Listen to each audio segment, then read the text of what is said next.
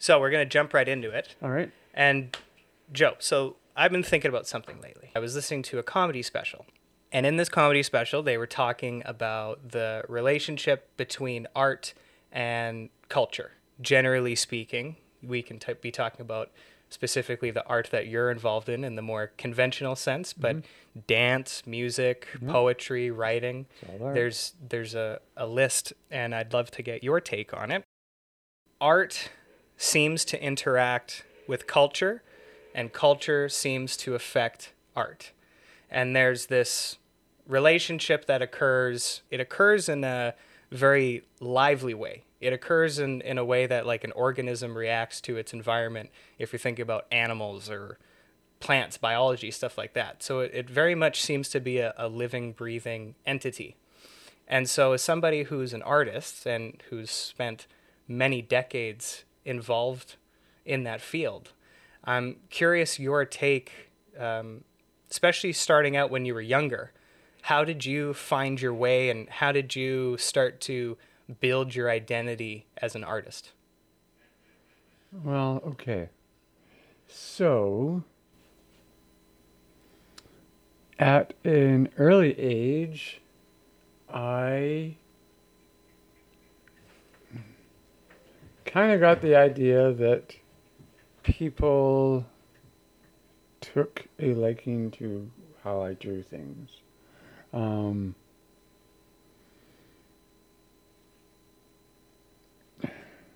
throughout elementary school, I did okay. Um, education wise. And when I got to junior high school, everything kind of changed. Uh, this is a very long way of telling you that when I was 30, I found out I was dyslexic. I didn't know that back then, but I went into grade 8, and all of a sudden, you had d- different teachers for different subjects. And all through elementary school, there was one teacher a day.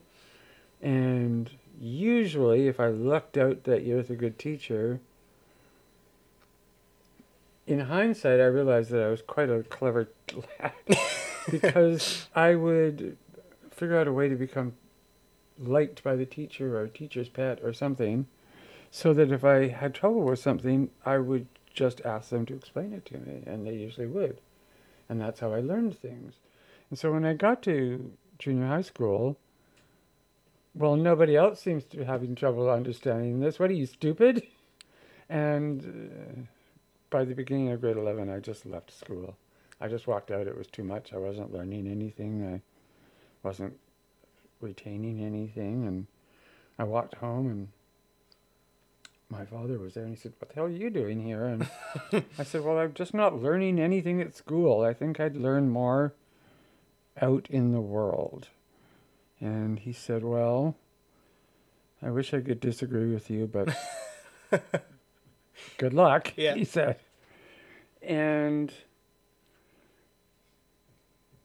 so I thought, okay, I'm on my own kind of now, and you're going to have to figure out how to make your way in the world. And one thing that I knew I was kind of good at from summer camp was like arts and crafts kind of thing.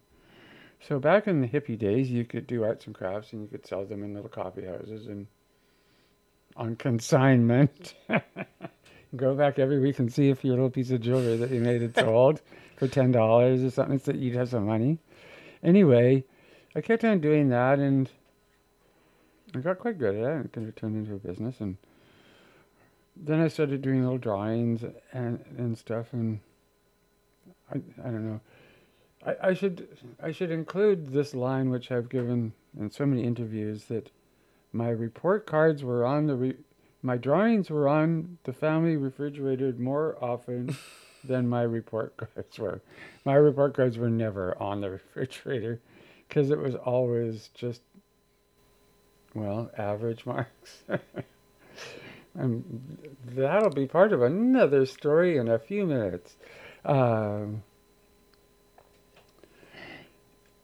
my grandmother was very influential. She loved First Nations art, and she would take me on totem pole tours and take me to Emily Carr's House Small, and I just had so much influence growing up in Victoria, and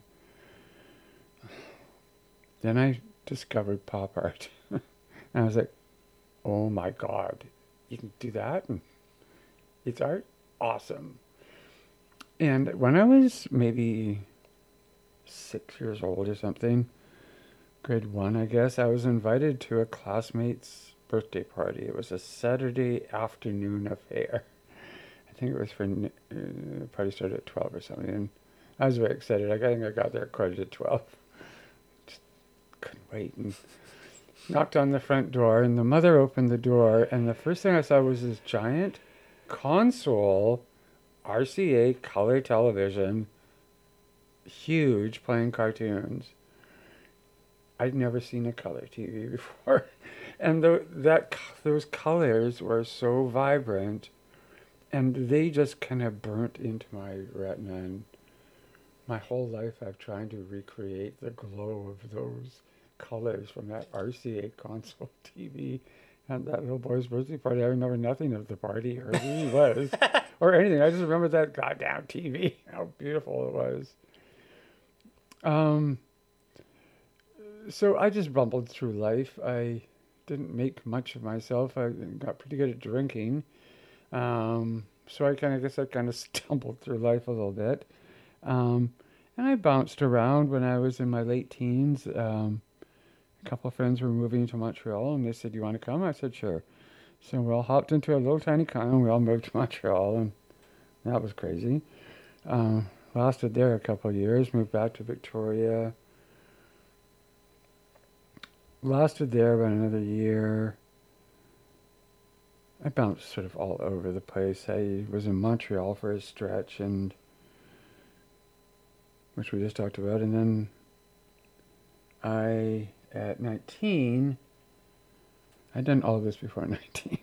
so then when I was 19, I kind of met this guy who I started having an affair, and he got offered a job in London, England, and uh, he wanted to take it, and he said, "You want to come?" And I said, "Well, I don't have enough money." And so he went off ahead, and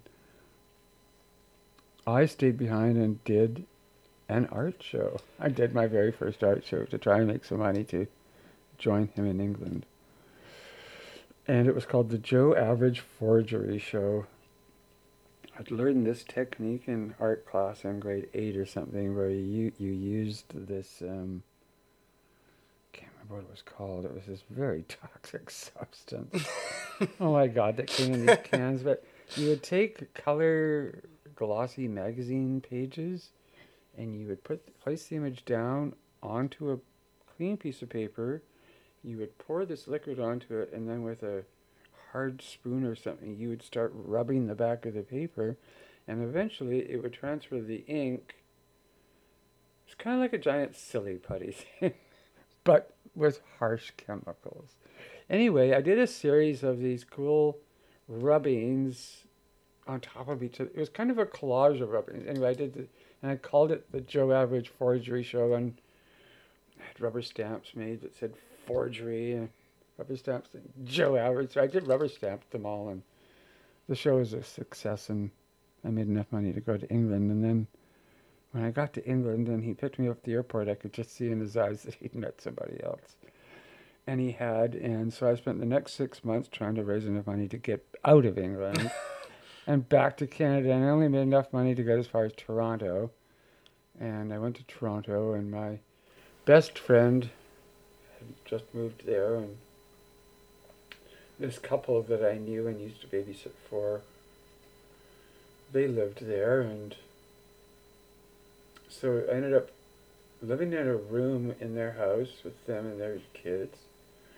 And one day I was sitting down at the restaurant where my friend Michael worked as a bartender. It was a gay owned and primarily staffed by gay people and stuff at restaurant, and um, I'd go sit down at the bar and just chat with Michael and nurse a beer.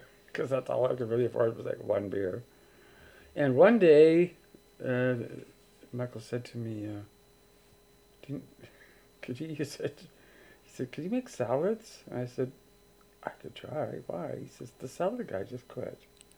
Now in this restaurant, they sort of were trying to be la-ti-da in this restaurant. In the middle of the restaurant was a little salad bar, and the waiters would bring their salad bars there, and then everyone could watch him make their salads, kind of thing. It was kind of schmaltzy a little bit, but it worked. Anyway, so I did that for about six months, and then the chef in the kitchen got hepatitis. They throw me in the kitchen cold turkey with his assistant, and, and then I learned how to cook, and I bounced around, and I cooked at that restaurant, and then I got poached and worked at another restaurant in Toronto, which was called the Fiesta.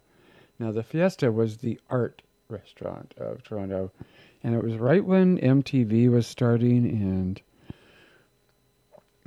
if they were doing video interviews with the stars, they would usually do them at the Fiesta because, well, it was the arty place. Now, the cool thing about the Fiesta, too, for me, is all of the art on the walls was by a collective group of artists that I had been enamored and enamored by since I was a teenager.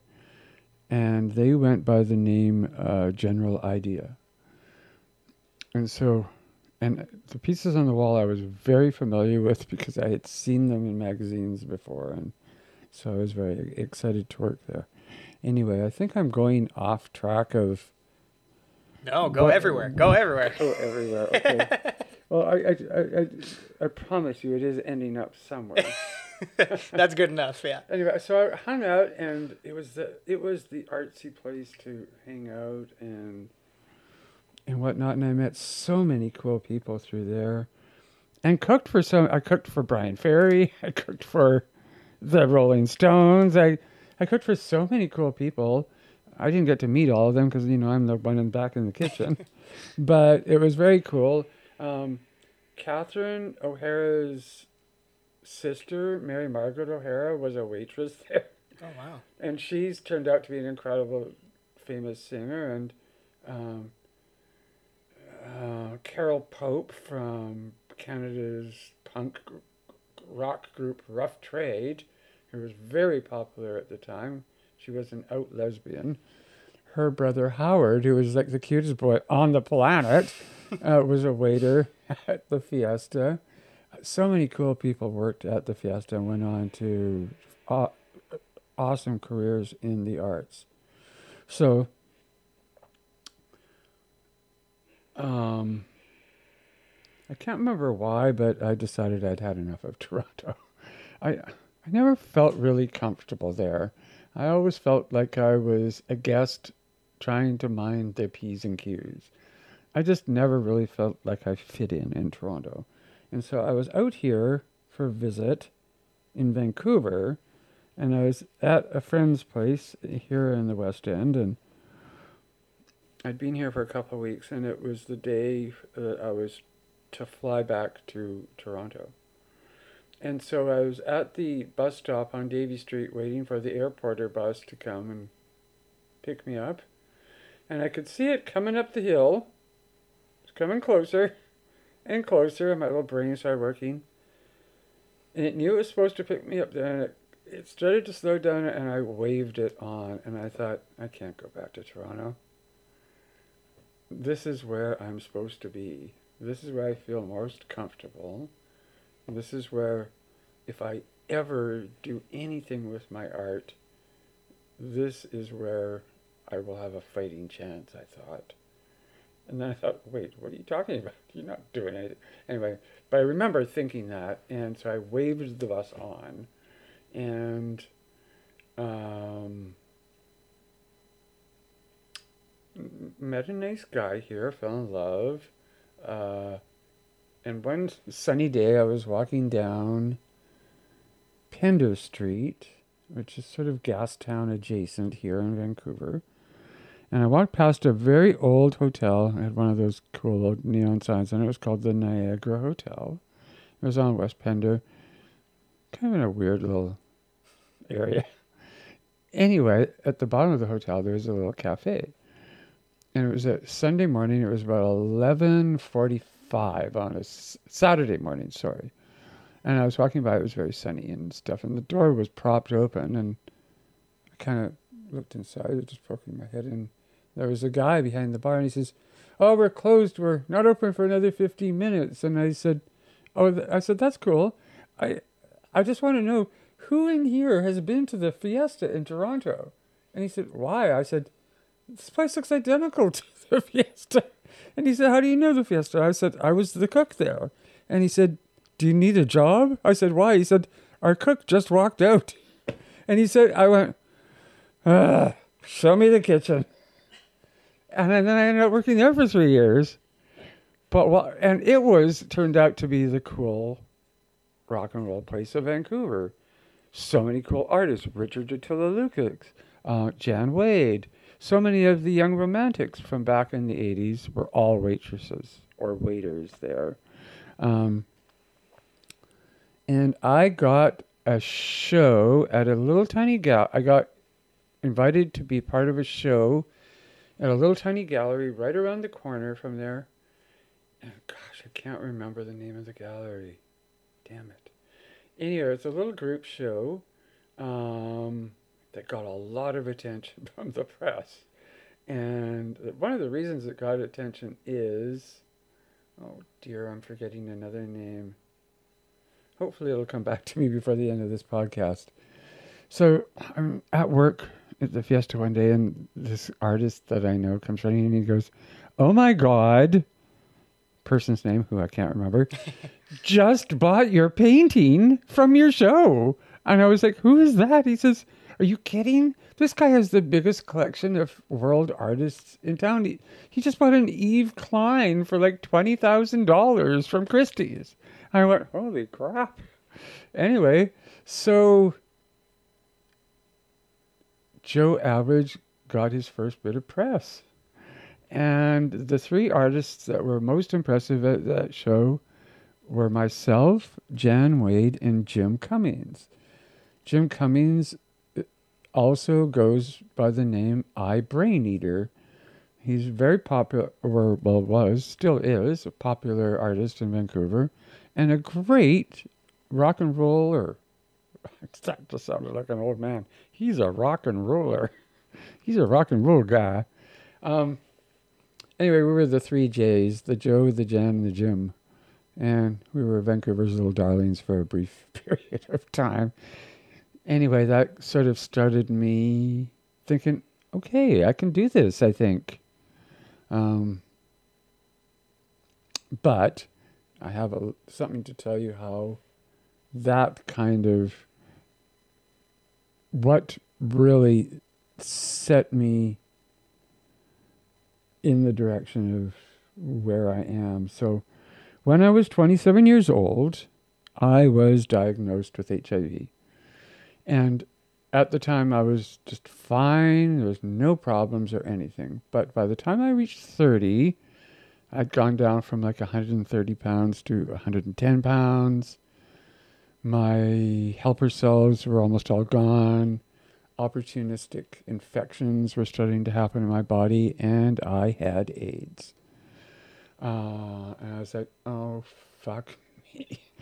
And I said to the doctor, what the hell do I do now? And he said, well, I would get my affairs in order if I were you. And I said, well, what are we talking here? He said, well, he says, we don't really know, but six months, maybe? And so I thought to myself, well, if I only have six months left to live, how do I want to spend this? Now, I had left the the Montgomery Cafe, which was the cafe underneath the. Sorry, it was the Montgomery Hotel, right next door to the Niagara Hotel. I got that confused. I'm old, people. Forgive me. My brain plays tricks on me. Anyway, um, uh, what was I saying, Uh, t- Mr. sorry, Producer? I was just laughing at that. um, this will happen right momentarily. after right after your diagnosis. Oh yeah, right after my so yeah, I was doing pretty good, and then three years later, my helper cells went away, and I got AIDS. Anyways, yeah. So, what do I want to do for the next six months? And I had left the restaurant, and I was on unemployment at that time. I can't remember why I left the restaurant. I think I was just tired of smelling like garlic and onions and deep fryer oil again. I was happy when I hung up my apron in Toronto. I thought, here I am again doing this again. Yuck. Anyway, I was good at it, but it was a thankless job. Anyway, uh, I was on unemployment when I found out that I had full blown AIDS. So I thought, well, unemployment is so demeaning. I don't know how it is now, but you used to have to go down and have an appointment and meet with a caseworker like every couple of weeks or something. And why haven't you been? Uh, anyway, it was always so demeaning, and it, I thought this will surely not make me want to stay alive. I need something that's going to make me want to live. And I thought, well, the only thing that you're halfway good at is art. And I didn't even know if people would want it or buy it. I knew that that one guy bought it, but who knows? Maybe he was a bit crazy. anyway, so that was when I challenged myself to see if I could live off of my art. This it's now 38 years later. Uh, there's been some ups and downs along the way. Um, I'll back up a little bit. I'll give you more. So when I first started in that, that one little show in my little apartment, well, I didn't even talk about that. So I made the decision to survive as an artist. So I just started having shows out of my apartment and calling everybody that I knew and saying, come on over. Now, at that time, my rent was $198 a month. And so every one of my drawings was $198. so if I sold one, I could pay my rent. And I thought that's how I should do it. And so I called up a bunch of people and they came over and it was a pretty successful show. I sold quite a few pieces and I could pay my rent for the year and that was cool. I thought, okay, this is working. And then I got approached, or somebody said, Have you donated anything to the. Oh, come on now. The Hadassah Bazaar. I don't know if it's still around, but it was a big fundraiser in the Jewish community here. Um, where people would sell stuff, and I'm not quite sure what the money benefited, but I'd heard of it. And so I donated a piece of my art there, and it sold. And I made money. Now, when I was a kid, I loved watching telethons, like Lewis telethons, because I loved watching that little banner going across the bottom screen saying, Mr. and Mrs. Smith just donated $50. And I thought, I wish I could donate something, because I'm a giver, you know. But I didn't have any money to give. But when I found out that my art could make money to give to people, I thought, okay, this is good. And I didn't overdo it, but anytime I was asked, I would always donate art to causes, causes that meant something to me, you know. So I, I never learned the word no. this was my problem. At one point, some uh, journalist wrote, and it was probably too, true at the time that I had given away more more art than I had made. I, I I'd given away m- more in value than I'd earned. The press ran with that for years. anyway, um, is this kind of answering your question? Oh yeah. Completely oh yeah. Yeah yeah. Okay, so well, it just kept on going and going and going, and then in 1991 a fellow, somebody, I can't remember who right now, somebody I knew in the gay community here in Vancouver, said, Hey Joe, there is this contest I think you should enter. There, it, it's a contest for a poster for a National AIDS Week for Canada. No one had done anything like that before. So I created a little painting and I submitted it. Um, and it won. And uh, Gerda Hnatyshyn, who was the was the wife of Raymond Hnatyshyn, who was the Governor General of Canada, who lives at Rideau Hall in Ottawa, she flew out to present this to the well her big platform was AIDS. She was very passionate about helping as much as she could with HIV and AIDS. Oh, getting verklempt thinking about her. Um, so, uh, so she flew out and helped uh, unveil this to the press. And so there's a big press conference at the Vancouver Art Gallery here. I'm just going to take a moment. Oh yeah, take your time. dry my eyes a little bit. She means a lot to me. So we did it, and I said, "How did we do?" Afterwards, and she said, "You were fantastic."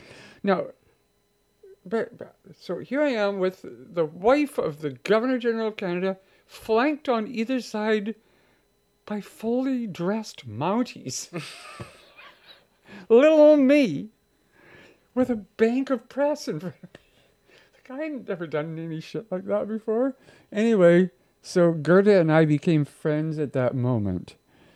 And six months later, I got a very embossed, beautiful envelope in the mail from Rideau Hall inviting, telling me that I was one, in, one of 50 Canadians that have been selected to be invited to a lunch at Rideau Hall to meet Prince Charles and Princess Diana.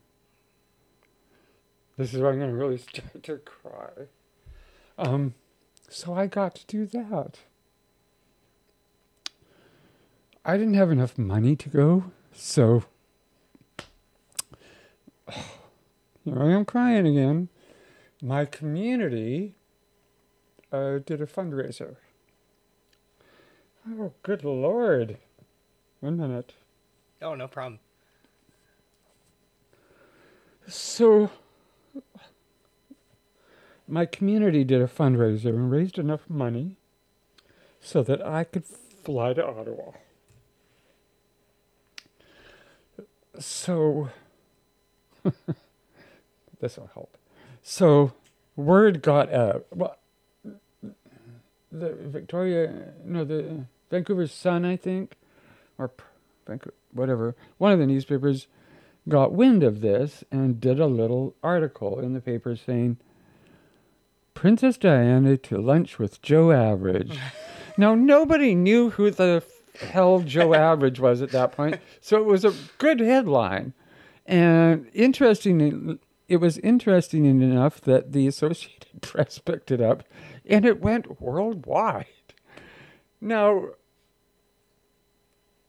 within seconds, CBC Radio called me on the phone and said, wanted to do a live interview. And I said, sure, never done one of those before. And so I'm chatting on the phone live, doing a live radio interview with this guy. And he says, So tell me, what does a Joe Average wear to meet a princess? I said, Well, that is a very good question. I am going over to a friend's place this afternoon to try on a Hugo Boss suit. We chatted more and it was a good little interview. And then a few days later, I'm I'm uh, at the airport here in Vancouver, and I go up to the ticket counter with my ticket. Excuse me, and I hand it to the ticket agent lady. And she takes it and she looks at it and she starts typing in stuff and then she stops typing and she looks at me and she looks at me and she goes, You're that guy that's going for lunch with Princess Diana, aren't you? I said, Yes. And she went, Type, type, type, type. She goes, You're now going first class. Have an awesome trip. I was like, Oh my God, thank you so much. So I got flown first class to Ottawa. And then I arrived there the night before and checked into this little Airbnb I was staying at. And that Svend Robinson recommended to me, of all people, because he'd stayed there a few times. Uh, anyway, uh, gosh, I can't remember. She used to be the lead anchor for CBC television news. Can't remember her name, damn it. Anyway, she got a hold of me at, this B&B and said, can we film you live in front of Rideau Hall tomorrow morning at 7 a.m.? I went, sure. So at 7 a.m., this limousine came and picked me up or something and drove me to the front grounds of Rideau Hall this frosty fall morning with a bud in my ear talking to this woman in Toronto. And then I got drove back to the hotel, motel, and then waited till noon so I could go back and do this. So I'm at the Rideau Hall, and there's a, a, a there's a lot of protocols that you got to go through, and the first one is you get announced. So you're in a lineup, and somebody announces your name, and you go out, and then you meet Prince Charles, and then the Governor General, and then Princess Diana, and then Gerda Hnatyshyn. So they call my name, and I meet Prince Charles, and I say something appropriate, and the same with uh, Raymond Hnatyshyn. And then I get to Princess Diana, and she goes, Is this the Hero Bar suit? And I went, I said, It didn't fit. This is an Armani. Do I look okay? And she went, You look fabulous, she said. I just about fainted on the spot. I looked at Gerda and she went, well, for, for those of you who can't see, she gave me a little nod and a wink. Um, so that was awesome. So we all went into this beautiful room for this lunch that was so elaborate and there was more plates and silverware for each person than I'd ever seen. I said, what did this plate do? What does that fork do? What does that 20th knife do? Anyway, the company I was in there, uh, Moshe Safdie, um, David Suzuki. I mean, half of the guests were people in architecture and aviation, all the stuff the prince was interested in. The other half were people in AIDS research, in the ballet, like all the ballet stars of Canada there. I mean, it was the who's who of Canada, and then me, because I was nobody then. There's the who's who, 49 famous people, and me. So we had a fabulous lunch, and then we were all invited into a neighboring room, which is the tent room, which is this grand room with. It's called a tent room because there are bolts of damask something all from the ceiling down. It's the most stunning room with canvases, I would say a good 20 feet high of past governor generals that had been their full 20 foot high, full length oil painting portraits. And it was awesome. And so, of course, half the room swarmed around Princess Diana, and the other half the room swarmed around Prince Charles. And I just went to the corner of the room and I just thought, look at where you are, Joe Average. I said to myself, look at what you've done. I just, I just, I just want to just take it all in. And Gerda came over to me and she said, "So, are you having fun yet?" And I said, "Are you kidding?" I said, "This is the best day ever." I said, "How did Princess Diana know about the?" suit?" And she said, "Are you kidding? We clipped all the clippings and taped all the things, and we gave them to all her people before she even got here." Anyway, she she put her arm out. She said, "Come with me. Princess wants to talk with you." she wants to meet you. And so Gerda elbowed her way through the crowd because it was her house. and she made a little path and she introduced me to Princess Diana. And I got to sit down and chat with her for 10 minutes. It was so surreal. I just stared at her skin and I went, that's what alabaster skin looks like. I just kept thinking that. And I was so nervous. I didn't know, what do you do when you're sitting in front of a princess? And I said, you must be missing your children. Well, she just started to cry, and then I started to cry, and then we were like, okay, we're good. Yeah. And then I thanked her so much for everything that she'd done for the fight for HIV, and she thanked me, and oh, it was awesome. Anyway, um, so that was in the, that was like 19, it was right the, around 1990, I guess. Anyway, then I got asked to create the image for the 11th International Conference on AIDS. Um, w- about four years later. Now, it was 91 I met the princess. That fabulous moment of my life.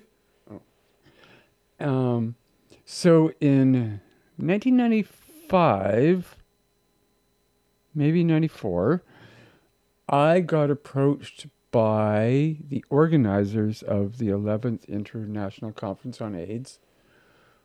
They approached me uh, to commission me to create an image for the event. Um, now, this is, they asked me two years before the event even started. And the reason for that was, is because they needed to advertise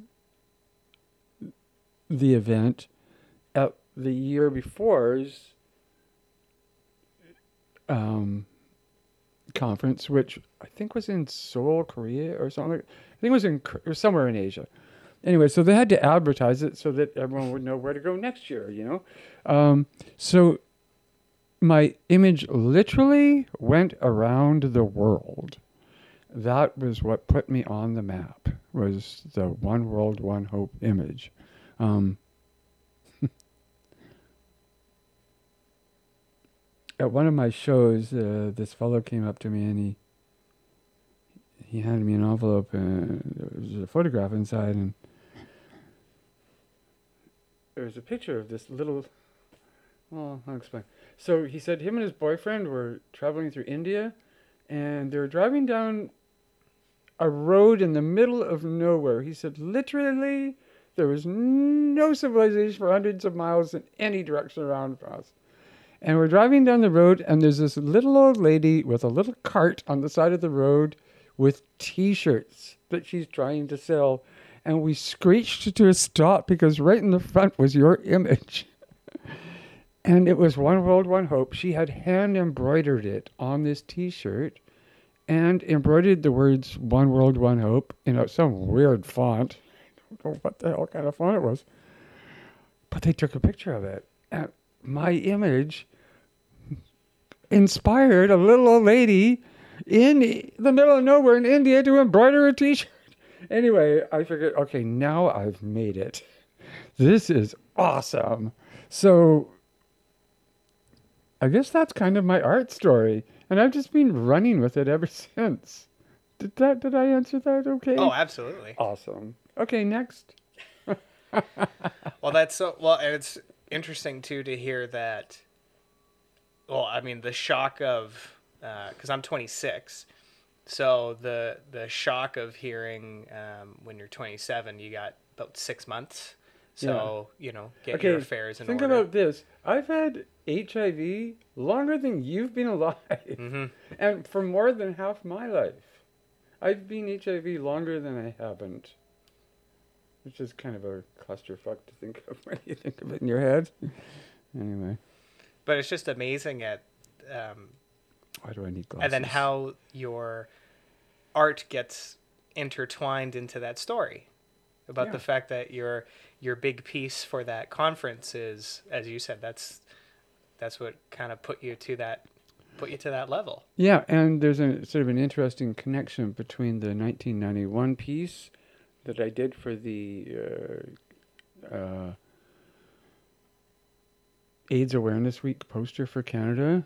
Um, the image I did for that was a little gouache painting. Gouache is a very sort of thick, opaque kind of water-based paint. Um, anyway, there's a little like five inch by five inch thing that they used. And anyway, so when I was asked, when I was commissioned to do the image for the AIDS conference,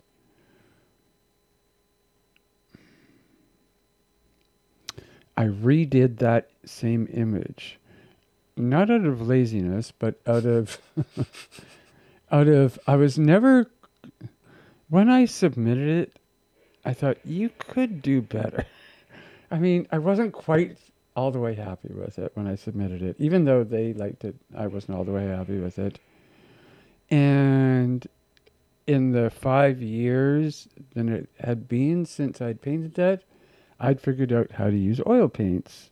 And so uh, this is a great opportunity for me to do a new version of it um, with the skills that I picked up along the way. And so, what tr- the original was just sort of faces overlapping, like showing that there are different ethnic- ethnicities and genders and stuff. And they were just kind of overlapping, and I'd put patterns of things in to make it eye catching and stuff.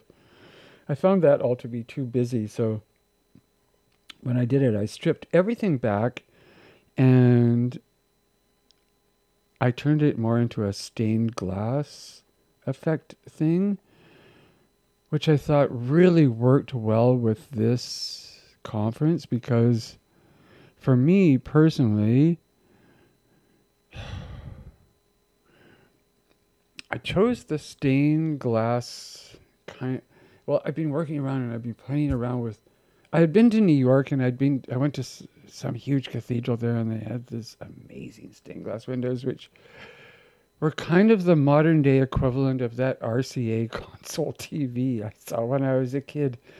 The colors just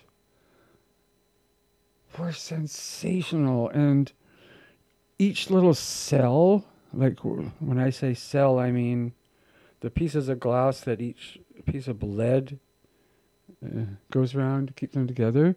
Some of those pieces of glass were ombre glasses, like that went from dark to light. And I was like, this is amazing. So when I got back to Victor- Vancouver, I started trying to paint like that because I wanted, I thought that is a great way to so what I do if there was a yellow, I would use orange as its neighboring color. So I would outline everything in its neighboring color to accentuate that color, which created that RCA console TV glow I've been spending my tr- life trying to create, and I figured it out from doing that canvas. So I figured everything out on that One World, One Hope canvas, and how how my paintings were going to look for the rest of my career. Um, there was more to this. Come on, brain, think. Um, that might might have been all there was to that. I don't know. I'm old, people, and every now and then my, I call it memo memo pause. all of a sudden, my brain goes blank, and I have to say, "What was I just talking about?" I'm that guy now. Happens to me all the time. It's okay. Yeah. Ah, you young Especially, fool! especially when I hit record, I'm, Oh I'm really interesting off the air. Then as soon as the as soon as the recording starts, I'm like, oh, what am I doing again? Okay, so now I'll ask you again. Don't did feel I, bad. Yeah, it's all good. Did I answer whatever you asked me? Okay. If I finished. Yeah, you did. Okay, good. Definitely. Any other questions? I was gonna say, I you know, I don't know. I mean, I just really, I'm really interested in the in the fact that how it how it just as you described it all comes full circle, mm. and it was you spent your life trying to recreate what had inspired you so deeply as a child Yes. and doing it on a different medium. Yeah. Right? You you were looking at a television screen and then Yeah. to create that with with your hands on a piece Yeah. of canvas. Yeah. I mean that's because I can I can feel the uh, emotion when you tell. I can I can Yeah. feel, like I know I know it was what so you were strong. feeling. Yeah. yeah. Yeah. Yeah. Yeah. and the fact that that piece is what kind of came it, it just it all Yeah. is very poetic in that way how it all tied together then It- you it would go on i mean and that was many years ago now Yeah. It right really is. And before you leave, I'm giving you a jigsaw puzzle of that image. oh f- thank you very much Yes. I appreciate that. I'm now making products and there you go and helping um, charities with all the products that I do. So percentages of this particular jigsaw puzzle benefits PAL, which is an acronym for a per- the Performing Artists Lodge, and it's a building here in Vancouver that houses senior performing artists.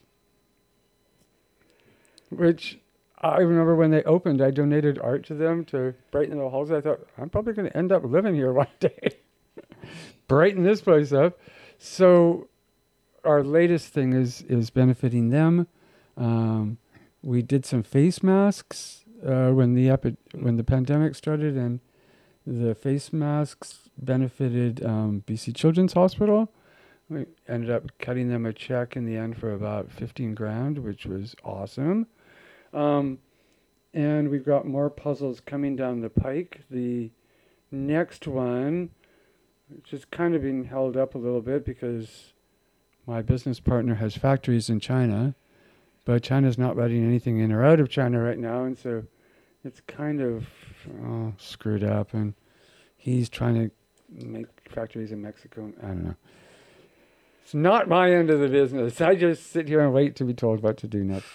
um, anyway, so the next one coming down the pike is going to benefit the Covenant House, which is uh, really special to me because I was kicked out of the house for being a little gay boy when I was young too. So I had to forage for myself on the streets and stuff. So I know how hard it is for for gay kids or any kids who find themselves homeless. You know. So I'm really looking forward to this, and they're really excited that I'm coming on board to help them. This year, I was awarded the Order of British Columbia, which is the highest honor a citizen can get in this goddamn province. And I got to, I got it along with Miss Bonnie Henry. And I got to meet Bonnie Henry. I met so many cool people that day. It was really cool. Um, last year's ceremony was canceled because of COVID, so this year they had to join two years together. So we were only allowed to bring one guest each, and I was like, "Oh no, that is not going to happen." Because I'm from Victoria, and that's where I go to get the award, right? So through the generosity of a very good and wealthy friend of mine. The moment he heard I was going getting the award, I, I was talking with his I was telling his partner on the phone and he, were on speakerphone. He said, "We're renting you a suite at the Empress." He screams, and so we were in conversations about that. And I said, I said to him, I said, because Spencer used to be in the restaurant industry and he knows tons of people. And I said, Spencer, do you know anybody in Victoria that would let me have their restaurant for a night? Because I want to do a little party for the people in Victoria that just have to be there. Like the people that made, that forged me who into who I was. Like, for example, one of my art teachers who she nominated me 20 years ago for an RCA award. Now, this is a very huge award, and you only get this award if somebody who is already a member nominates you. And it's the Royal Canadian Artist Award. So I'm in the company of the group of seven and Jack Shadbolt and all those people. Anyway, so she, I, I'll tell you about the dinner party. So at that dinner party was her, um, a man named Tom Palfrey, who was the first, him and his partner, just lost the other Tom. There were two Toms, and they were the first gay couple I ever met as a young gay teenager. I didn't even know you could even do that. I didn't even know that was possible. And over the years, they were so nurturing with me.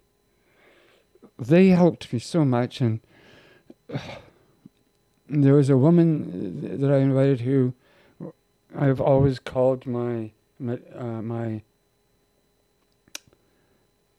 not artificial. What do you call? She was kind of like a mother to me. My mother didn't do wasn't a very good job at being a mother, but she was very helpful, and she trusted me with her kids. I used to babysit her kids, and then her and her husband opened a vintage clothing store in Victoria, and they made me manager of it. And I was really good with vintage stuff, and I had worked with it before. Anyway, they were she was there, and so many people that had just sort of sort of let me know it was okay to be me and guided me through my life were there to witness me having the, the Order of BC pin on my lapel. So it was the night after and we secured the library bar at the Empress Hotel. We had the room to ourselves, full service dinner, full menu. It was awesome. and for the three days I was at the Empress, well, my friend Susan Gomez, who used to be the general manager of the Pan Pacific, when she heard I was going, she called up her friend, who's the GM of the Empress, and said, You better upgrade this guy. so when I got there, it was welcome to the Empress, Mr. Average. And for a whole three days there, it was like, congratulations on your award, Mr. Average. Just, were you guys briefed about me or something? Anyway, I had the most wonderful time. I just had to throw that in because it's the most exciting cherry on top right now for me is this award. And I would show you my lapel pin, but I've already lost it. but it's okay. I was talking to my friend Lauren, who used to be a, in politics here. He was a MLA or something. Um, he said, "Oh, I always lose mine. Just you can order more." So I've just ordered six, so I can so I can put them on the lapel. This is how you lose it. You take off one, you put it on another, and uh, anyway, so I've ordered six more. You just have to prove that you actually did win one, which was not hard to do. And um, so I'm, they're going to come. I'm going to put them on every suit I have without taking them off again. Because people say, "Why aren't you wearing your pin?" I said, "Because I'm afraid of losing it." And the moment I did wear it, I lost it. So, yeah. That's a good thing. Once you're in the club, you're in the club. Once you're in the club, you're in the club. I know. I know a few people. My my overseeing doctor Julio Montaner, who, without question, is the leading expert on AIDS and AIDS research in Canada. I'm very fortunate that he has been in my driver's seat since the beginning. Um, he's not my GP. He doesn't do that, but he's a specialist. Anyway, he always wears his. And my friend Jim Burns, who's an awesome musician here in Vancouver, when, it, when we go out occasionally, sometimes together, and he's always wearing his. And so when I got, they both called me and said, "Welcome to the club." so that felt kind of cool. Yeah. And actually, one thing that I want to end with, you've Yeah. done a, a very good job at, at discussing it already, but I figure for for uh, closing remarks, Mhm. what would you say to you know young people getting started in their life or just kind of trying to find a footing? What wisdom would you impart on them?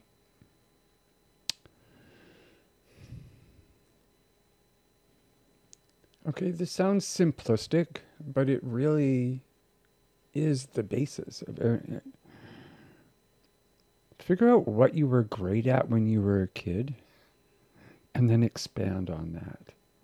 Because you know what you want to be when you're really young, and then society starts mucking things about and tells you that you can't be that, or you have to be this, or you really should do that, not that and then you end up living a life that you're not comfortable in So I know this term is being thrown around a lot lately, and I'm all for it, which is be your authentic self.